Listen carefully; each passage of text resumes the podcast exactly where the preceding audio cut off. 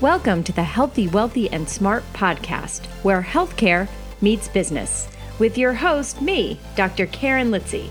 And just as a reminder, the information in this podcast is for entertainment purposes only and is not to be used as personalized medical advice. Enjoy the show. Hey, everybody, welcome back to the Healthy, Wealthy, and Smart podcast, and Happy New Year. Uh, myself and everyone here on the team of Healthy, Wealthy, and Smart wish you all a very happy and healthy new year. And we've got a lot of great interviews coming up for this year that I'm actually really excited about. Today being one of those interviews. So, today I'm really happy to have on the program Joe Friel.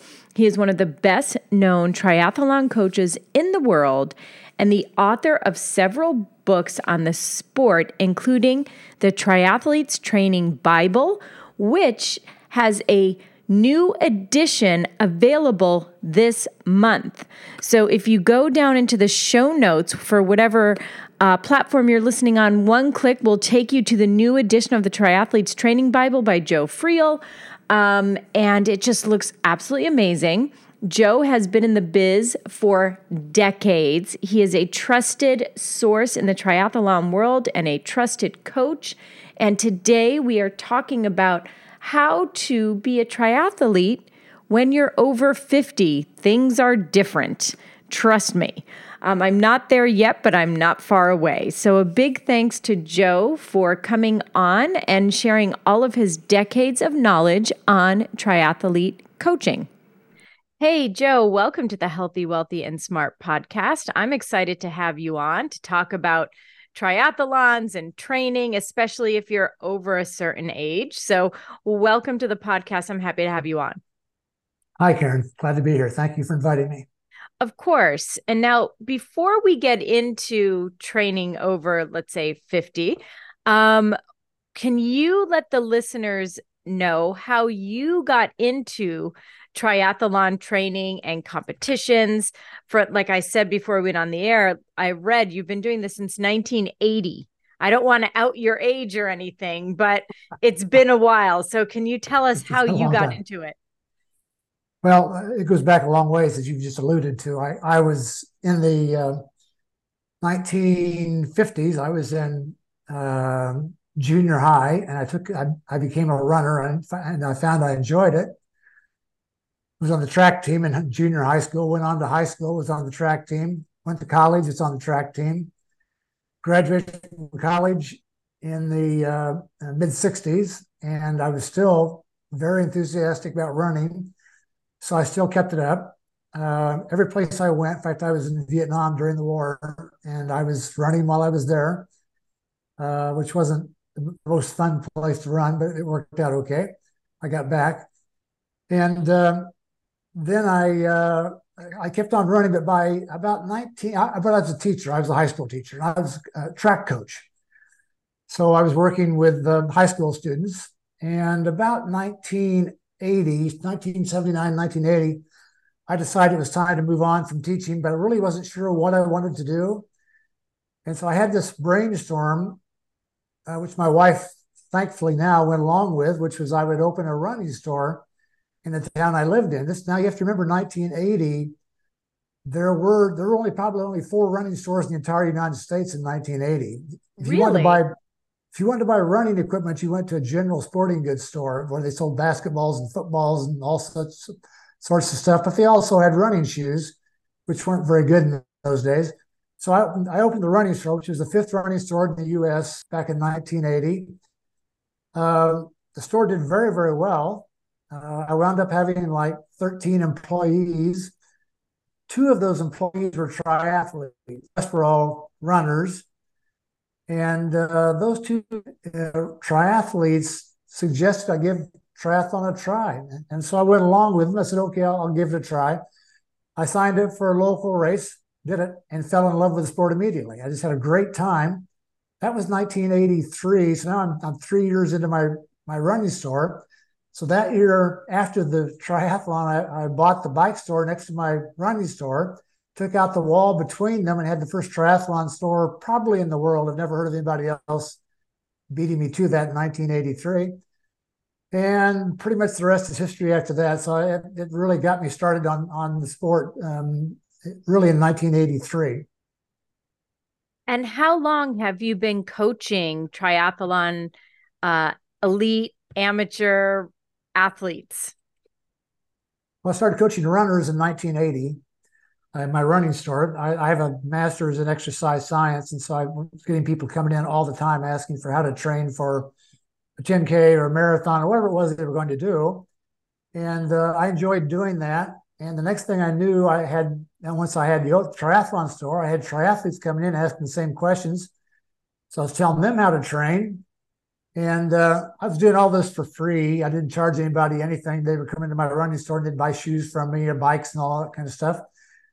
But finally, about 1986, I decided that I was just I was overwhelmed with people coming in the store asking for free advice. So I was going to start charging. So I figured, well, I'll just charge them five dollars. Surely nobody will pay five dollars to find out how to how to train for a triathlon. And it did just the opposite. I had more people coming to me when I started charging five dollars. So my fee kept going up, and I realized by by the next year I was making more money off of coaching people in my store than I was off of the store itself. Uh, retail is a hard place to make to make a living. Yeah. And so the coaching was working a lot better. So in 1987, I sold the store and started coaching. And uh, that's what I've been doing really pretty much ever since then. That's, I love that story. That's kind of amazing. What a trailblazer. And where where were you in where were you living at the time that all this was happening and you had all these runners and triathletes coming to you? I was in a small town northern Colorado called Collins. Oh, Colorado, sure. Florida State University is right across the street from my from my running store, mm-hmm. which later became the triathlon store. And it's a very active city, as most of the cities in Colorado are very active. Yeah. Uh, there was only one other two other running stores in the state besides mine. They came on much later than mine. And so uh, one was in Boulder and the other was in uh, was in Colorado Springs. And so we were the, we were the running stores in Colorado, and so we attracted everybody that wanted to talk about running or triathlon came to one of our stores, and we were pretty much spread out. So I got mostly northern Colorado people coming to see me from all over the state and southern Wyoming also. So it worked out to be really uh, a good place to be at a good time also. Yeah yeah right place right time. That's that's part of the magic right? That's right. That's pretty amazing. Um and gosh in in the 1980s it's like i don't i mean i was i was like a, a young kid at the time um but i it's like i don't remember like my parents or friends of parents like being into running. I grew up in Pennsylvania. Um, it just it wasn't like a big thing then at yeah. least that i can remember but i wasn't in such i wasn't out in colorado where like you said it really is super active and and continues to be to this day um, and so after coaching for decades and decades i'm sure people of all ages um, now we have uh, baby boomers getting older. We've got Gen Xers who are running into their 50s, some literally. Um, but how does training, let's say over 40 or over 50, differ from when you're a little bit younger? What are things that older folks need to to be aware of when they're training for triathlons or marathons or halves? Uh, sure. It's a good question. Uh, in fact, I wrote a book about that called Fast After 50.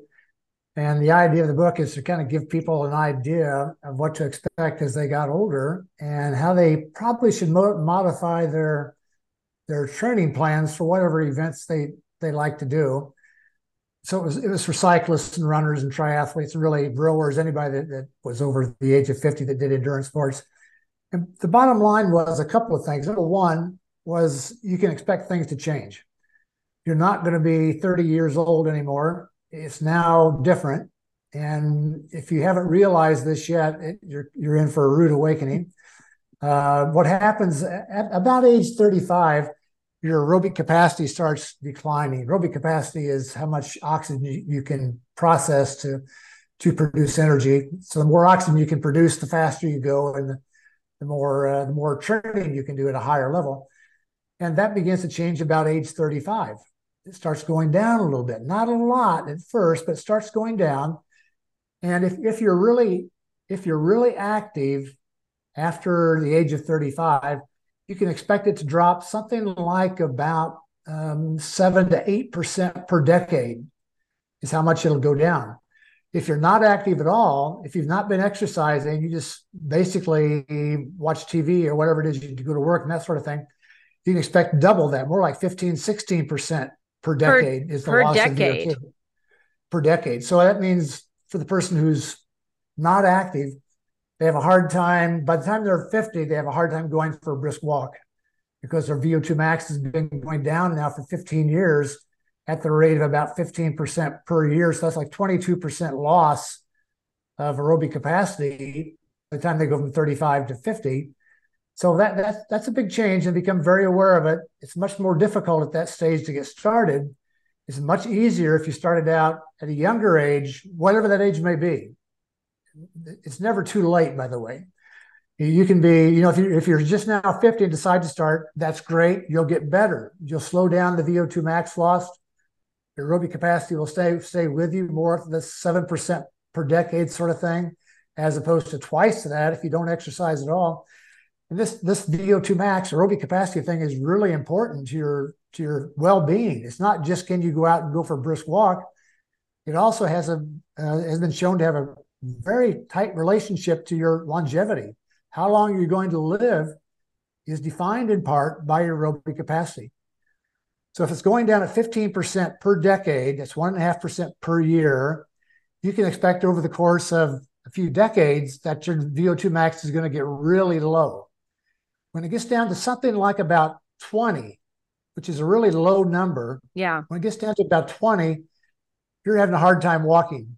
That's difficult. By fifth, by the, by the time it's at 15, you're in a wheelchair. You really can't move around very much at all on your own. So there's lots of things happening here. Your your body is going through lots of changes over time. But the key is you really want to maintain your aerobic capacity, this ability to, to, to use oxygen for fuel and that's the key to exercising. That's that's the key to longevity. Really, if you come right down to it, you'll live longer if you can slow down the loss of longevity. That that doesn't rule out other bugs that might you may wind up infecting your body. Right. That's entirely outside of this realm. But if, you, if everything else remains the same, and VO2 max is changing, and you can slow that VO2 max down, the rate of change down, you're going to live much longer and have a much healthier, more aerobic, more more enjoyable life. Right. So it's it sounds like it's even beyond okay, you'll live longer, but you'll live longer better. You'll have much more quality of life. Yeah. The quantity probably will be greater. It's hard to predict that because there's just a lot of variables. Too many variables, there. yeah. Yeah. But the, the quality of your life will be much better. Um, give you an example. I had a friend recently who uh, held the, the were the national record, the world record for the Ironman course for age 75. Amazing. Done it in 13 hours and 30 minutes, something like that, if I recall right, which is really very, very fast, especially for yeah. somebody who's 75 years old. Um, he continued to exercise. Very close friend of mine. I stayed in touch with him. He died about two months ago at age 93, 93 now. 18 years after he set the course record, the day he died, he did a run on the treadmill and he rode his bike. And he had a he had a stroke that day and passed away. Hmm. It was a great loss. He was a great person in many, many ways, but he was remarkable as an individual in, in terms of being athletic and dedicated to his performance. I happened to interview him two weeks before his death just to talk about him so I can do write a piece about him on my website, my blog, because he's He's been a friend of mine for years and just a, a great guy in every way, shape, and form. He was also a coach, by the way. He was mm-hmm. still coaching in his 90s, still coaching younger athletes. So that that's the sort of thing that can happen. You can live a you can have a long life and be extremely active as he was right up until the day he died. He was a very, very active individual. And I can tell you so many stories like that of people who have been active their entire lives beyond the point where we think people really ought to be even doing things like that. Right. We suspect people shouldn't do things like that when they get to 93 years of age, but he was dedicated to it. So that that's just the way people are sometimes who get really involved in a sport like triathlon or running or cycling or whatever it may be. Yeah. Oh, that's amazing. And uh, so, you know, aside from an uh, VO2 VO2 max uh, decreasing less as we get older, um, what other things can we expect to change when you're over 50 and and you're you're training or you want to train? Yeah, there's a couple of biggies that also happen. One of them is you begin to lose muscle mass. Uh, that's is seen quite commonly in people as they get into their late 50s and 60s. By the time they're in their 70s, typically people are uh, don't have much in the way of muscle mass anymore at all, and that has a lot to do with again with a lot with with um, how much quality of life you have as you get older. Mm-hmm. So, what I suggest people do, if they haven't started yet, is start lifting weights. It doesn't have to be heavy weights. You don't have to go to the gym. You can use body weight. You can do squats. Just sit down in a chair and stand up. Sit down the chair, yep. stand up. Sit down the chair, stand up. Just do squats. Do push-ups. Do something to keep moving, using your muscles. And what will happen is you'll you'll stop losing the muscles at the rate at which you were using it prior to this episode where you started exercising, started doing some some exercise. That's one thing that will happen, which is very common, and we see it. If you run into somebody who's in their typically in their 80s or, or older, you typically see a very um, skeletal type person. There's not much muscle mass left. Um, there just isn't much there because they've just not really used those muscles for decades. Mm-hmm. So that's that's that's the second thing needs to be taken care of. The third thing is bone health. Um, bone health is a critical one for the aging athlete. Um, when you're an aging at when you're an athlete, you're going to fall at some time. You're going to ride your bike and fall down. Um, it happens to people at all ages. Mm-hmm. Uh, I don't care how good a cyclist you are, you're going to take a fall. Every every cyclist falls. When you do, there's a, a high, very high risk that you're going to break a bone. The risk increases dramatically as you get older. You get into your 60s, 70s, 80s, mm-hmm. you fall and break a bone, which which is what will happen very easily at those ages. The bones become very porous as you become as you move into those age groups. It's going to be very difficult for you to recover from that. Um, and in fact, it's often a marker of uh, um, the, the beginning of the end for a lot of people when this happens. This is like one of the last things you break it. My mother broke her hip when she was 87 years old, fell down a parking lot in the winter, tripped on ice, Two years later, she died. In those two years, she didn't leave the house. She didn't go outside for anything. She used to be very active, but after the fall, no more activity for her. And two years later, we lost her. That's the sort of thing that happens. Uh, so, so, so exercising, especially running, is excellent for maintaining bone strength. But if you're not a runner, if you're a cyclist, for example, or a rower or a swimmer, that's not going to help your bone mass at all that in that case you need to be doing something along the lines of lifting weights. I use yep. the word lifting weights, but you don't have to lift weights. Again, you could use your body weight, or you get an elastic cord um, and use that as a way of re- form of resistance for exercise. So the point is, do not allow your body to uh, to lose muscle mass or to lose bone density. Those two things are critical to your health and longevity. Yeah, absolutely. And um, especially for when we talk about bone health, especially in women, um, yeah. as they are postmenopausal and we lose uh, estrogen, and it just, of course, uh, wreaks havoc on our bone health, on, on bone health of women. Um, now, yeah. when you're so when you're training older folks, how do you Eh, sort of relate to them all of this information without them being like, "Oh my god, I I I don't I don't even want to do it. I'm scared. Get me out of here." You know what I mean? I understand. I'm, I'm actually very fortunate. Um, people who come to me have been active for a long time, usually years, perhaps even decades. When they come to me, Um, they know that I'm an older athlete myself, and I know how to work with older athletes. So I get a lot of these older men and women looking me up and asking me to coach them. And so they already come to me with pretty much their life, the, the stuff I've been talking about so far, pretty much in line with where it should be. What they want is somebody who can kind of like help them become even better at their performance in their sport, like triathlon or whatever it may be. So I'm kind of unique. I've got lots of friends who coach uh, folks who are who come to them just because they need to do things to get started becoming more active. And they tell me stories about folks coming to them that you know are, are have not been doing anything, and they've got to start from square one and begin to build this person's um, health and fitness. Health has got to come first. If they're not healthy, there's no reason to work on fitness. So make sure they're healthy, which is all these things like bone health and etc. I've already talked about. Make sure we got those things, and then start working on their sport, which whatever it may be.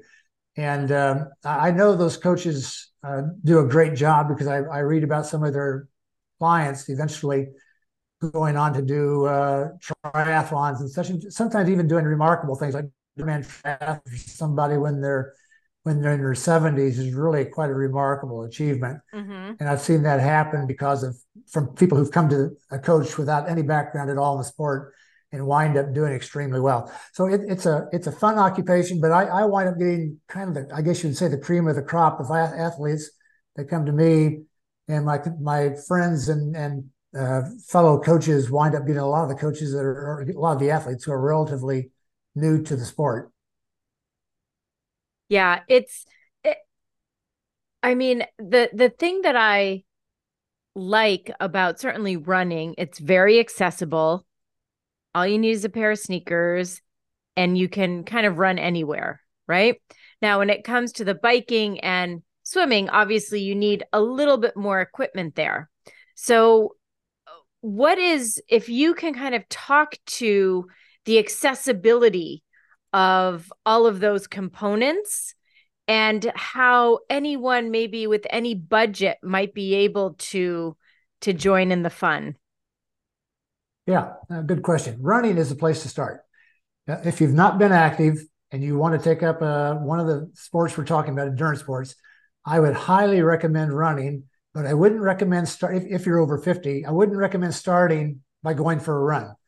I would recommend starting by going for a walk um, you will still improve more than likely if you're over the age of 50 and you've not been active until that point your vo2 max aerobic capacities we started talking about a while ago are already in decline. Walking at that age will begin to boost your aerobic capacity. It'll go up just because of walking. Brisk walking will do a lot for you once you've got brisk walking going pretty well, this may take several weeks that you can really improve how fast you can go on a walk, how briskly you can walk. Then the idea is to start blending in very short runs along with your walk. So you go for a 30 minute walk, and every three minutes you run for one minute. And you keep something going like that throughout that workout. And this goes on for a couple of weeks, two or three weeks. And then you decide to make it, let's make it a minute and a half of running and then let's make it two minutes, three minutes, four minutes, and so forth. And eventually, over the course of time, your body adapts and you're able to run the entire 30 minutes without stopping. But it takes time. But the remarkable thing is, the human body is amazing. The human body will adapt to that stress no matter what age you are when you start. The human body will adapt to it. I've read studies on people uh, who are in their 90s who take up an activity like this and they adapt to it the same as college students do. They don't go as fast, but they they start out very slow, and eventually they, be, they become much faster than they were, and their rate of improvement is just the same as the college students' rate of improvement, who are the control subjects in the studies. So you can improve it. I don't care how old you are. I don't care if you're 93. It's okay. Start exercising now. Start doing something. Get out and go for a walk do what you can to make to to be active. Do not let age become your excuse. I hear people I'm, when I'm in a locker room at the gym.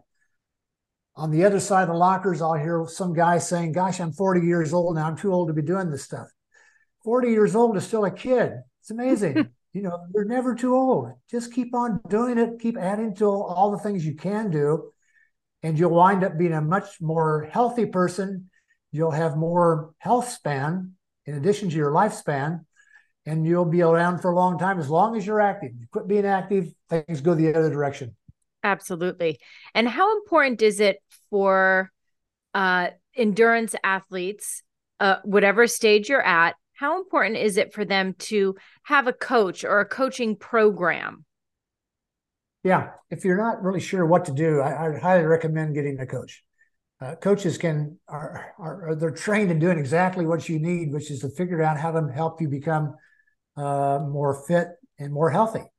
That's what the coach will do. If you're brand new to the sport, it's it's it's kind of like you don't want to spend any money on it, and that's what I can understand that. If you want to just start out by going for walks and occasional runs blended in, with, as I mentioned a while ago, you don't have to have a coach for that. You can probably do that. But let's say you decide, okay, now now I'm able to run for 20 or 30 minutes on my own. I've done this over time. It's taken me months, but now I can do it. Now I want to what I want to do is I want to run a 5K race. There's a 5K race in town. I would like to run that. This is a great time to get a coach. A coach will help you do it the right way. Um, it's not quite what you thought it's going to be. Uh, it's going to be a little bit different than that. You're going to be uh, excited about being in a, a, crowd of who knows how many people, hundreds, perhaps even thousands, and for some races. You're going to be in a large crowd, and there's going to be this motivation to go out really fast and burn up and wind up not finishing because of that. This is the sort of stuff a coach can help you with. It'll learn how to pace you so you get through the through the event and make it a positive experience rather than a negative experience. Worst thing can happen is you enter the race and you fail to finish. That then raises the question: Should I be even be doing this? And it causes people to decide to, to drop out after they've made this long process of getting ready. So, coach at that point is good. Up until then, just get started doing something running is an excellent place to start along with walking. Yeah. And it sounds like the coach is more than just here's a training program, here's this sheet of paper, but instead it's giving strategy, it's giving um, uh, strengthening. You know, we spoke about how important weight training is, or strengthening exercises, mobility exercises in between those runs. Am I wrong in that? No, you're exactly right. That's yeah. exactly what the coach is going to do the coach is going to deal with more than strictly telling you how many miles to run that day or whatever it may mm-hmm. be. He's he or she is also going to talk to you about all the other stuff that goes into being a healthy athlete and all the other stuff that's going to help you finish that first 5K race you decide to do, or, or whatever it may be. Coaches are, are amazingly agile.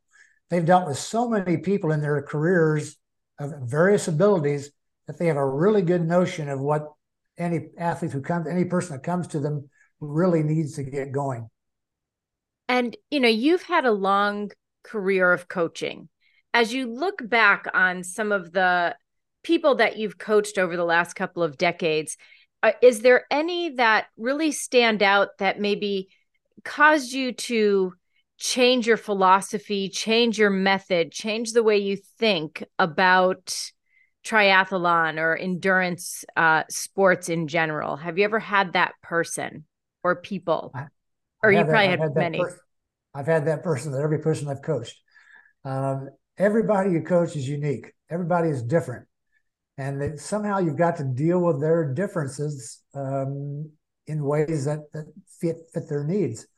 That's what a coach's job is to do is is to really figure out what does this particular person need and how can I uh, meet that need. Um, and so I learned from all of them, but you know, everyone brings me something different. Um, I'm, I'm, writing a book right now in which I, which there's 10 chapters and every chapter starts with an athlete I coached and what I learned from that athlete, uh, because you're, you're always learning from these other people in the sport besides yourself, you know, so there's, there's a lot to be learned. Uh, and they, they bring me all kinds of things to learn about. I learned about business, you know, I've coached extremely. I, I once coached the tenth wealthiest man in the world. Um, he was a cyclist, and uh, you know, and, and, he's got a he's got I won't name the business. He's got a, he's got a huge business which everybody recognizes if I didn't said the name. And I was his coach for a couple of years, And, uh, you know, I learned a lot from him in, in lots of areas. One area was how he sees the world of business. That was interesting for me because I don't usually get involved in that. I'm usually involved in the world of athletics mm-hmm. and so forth. So it's all, everybody's got something unique that I learned from them and has made me not only a better coach, but a better person also. Yeah, absolutely. And I promise I did not know that when I asked you that question. That wasn't that wasn't a setup. That was just a total coincidence that you happen to be writing a book based on that very question. Um, that's right. that's so funny. So, you know, as we start to kind of wrap things up, what what advice would you give to an upcoming coach? Not so much someone going into endurance sports. I think we've covered that and what they need to know. But what advice would you give to a coach? I'm a physical therapist, right? Oftentimes we're seeing people after injury and sometimes even before injury. So, what advice would you give to folks like me or potential coaches? Yeah, um, I just finished a project, a two and a half year project uh, on on uh, on how to be a coach. Basically, uh, it's a multimedia project called the Craft of Coaching online. And um, in that, the very first uh, module, there are 14 modules. The very first module, I talk about what a coach should strive to be is good, successful, and happy. Those are the three elements that make up good coaching, make up successful coaching, make up happy coaching. Unfortunately, we don't typically, as coaches, learn that those that lesson until much later in our careers we start off not being what I would call, let me back up. A good coach is somebody um, who sees the, world from the from the client's perspective, from the athlete's perspective. That's a good coach. A good coach is not only is is not only sympathetic. Good coach is also empathetic. A good coach knows how this person is feeling and reacting, and he wants he or she, the coach, needs to learn how to deal with those people because every person is unique and somehow you've got to learn how to how to deal with each one of them and if you do that you become a good coach that means not lying to your, ath- your athletes not making things up if they ask you a question you don't know the answer you say i don't know you don't make up something off the top of your huge, head which is what most huge. coaches do yeah So it, it's it's this long shopping list of things that make you a good coach. There are good examples of this. John Wooden, the basketball coach, from decades ago. He's probably the, the, the goodest coach I've ever seen in my entire career. He is the, the he exemplifies what being a good coach is. He's more concerned with his players, his basketball players at UCLA, than he was with winning national championships. But guess what? He won lots of national championships because he was interested in his clients. That's what a good coach does. You become very involved in helping your clients and doing everything you can to help them become better people. That's been a good coach. A successful coach is a coach who's now figured out a way to make business, make money on his business. You've got to be able to make this profitable. If you're not profitable, you're not going to be in business. You're not going to be able to help anybody at all. I used to help coaches get started back in the 90s. I had a business that helped coaches start their businesses, their coaching businesses. And that was one of the first things I, I taught them was that you've got to become, you've got to learn how to become profitable. So that was the second thing, be a good coach. The third thing is is to be happy. And I, what I found is if you have the first two, if you're a good coach and you're successful, you typically always are happy. I've never found one that had the first two and didn't have the third. So the first two kind of lead to the third one. And that makes for the, the best type of coach, somebody who's good, successful, and happy. And that that really epitomizes what good coaching is all what the best coaches are all about. Right. Oh, that's great. And again, I had no idea that you're coming out with a multi-module course, The Craft of Coaching. It's like yeah, I'm right. we're we're definitely something's happening here. I don't know what it is. Um good timing. Good timing. Um and speaking of timing, and speaking of all the writing that you've done, so you have coming out very soon the fifth edition of the Training Bible. So, talk a little bit about that book what's in the training bible and you know uh, where people may be able to find that book when once it's out. Yeah um, yeah it's, it's, my fifth edition of this book. I wrote the first the first edition was written in 1997 and about i don't know every six or seven years i update it to bring it up to date with everything that's going on in the world of sport. Uh, the, the book basically is about how to um, how to coach yourself. Um, if you decide you don't want to coach, which a lot of athletes do, a lot of athletes decide they really do their, they'd be better off coaching themselves. This tells you how to do it. It's kind of like a coach's, an athlete's guide to being their own coach, is what it really is. It, it walks the athlete through the entire process. What does it take to coach yourself successfully? That book will be out uh, in January.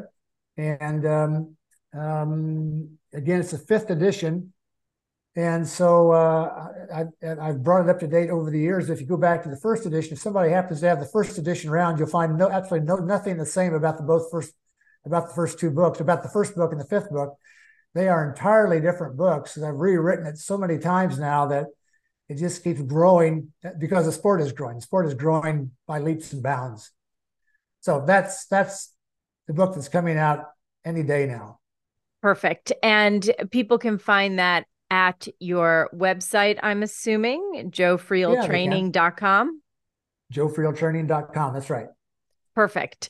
And okay, so if people want to find out more about you, and, and by the way, this is not the only book that you can get on the website. There's all there's a, a huge inventory of uh, information, videos, training programs. So I highly suggest uh, checking out Joe's website. And as we finish, I have one question. It's something that I ask everyone, and that's knowing where you are now in your life and career. What advice would you give to your 20 year old self? uh, I was a coach when I was in my 20s. I, I was coaching high school. And uh, looking back, I can think of all the errors I made. I just had a dinner the other night with some folks who are also coaches, and we were all talking about the things we would apologize for if we had the opportunity to do it. And there are, it was a long list of things by the time we all got done. Um, so I, I would, I would tell myself to to relax a little bit around athletes, and you don't have to be the boss. You can let them be the boss and just just listen to what they have to say. I didn't do that when I first started coaching. I really wasn't a good coach. I, I didn't consider myself good at all, at least by today's standards. But I was doing it the way we did it back then the 1970s. Uh, it was a different world than the way coaches operated. We were very um, autocratic. Uh, now it's much more in- inclusive the way we coach. And I would have talked to myself about being more that way, being more inclusive of my athletes' input instead of being just my mm. input. Oh, that is great advice. Um, well, Joe, thank you so much for coming on the podcast. This is a great conversation. Um, again, people can find out more about you, your books, that fifth edition of the Training Bible at joefrieltraining.com. We will have links to everything. So, regardless of where you're listening to this, or if you're watching it on YouTube, go down into the show notes section. We'll have links. One click will take you everywhere. Joe, thank you so much for coming on the podcast. I really appreciate this conversation. Glad to have done it, Karen. Thank you very much. You're welcome. And everyone, thanks so much for listening. Have a great couple of days and stay healthy, wealthy, and smart. Thanks for listening. And don't forget to leave us your questions and comments at podcast.healthywealthysmart.com.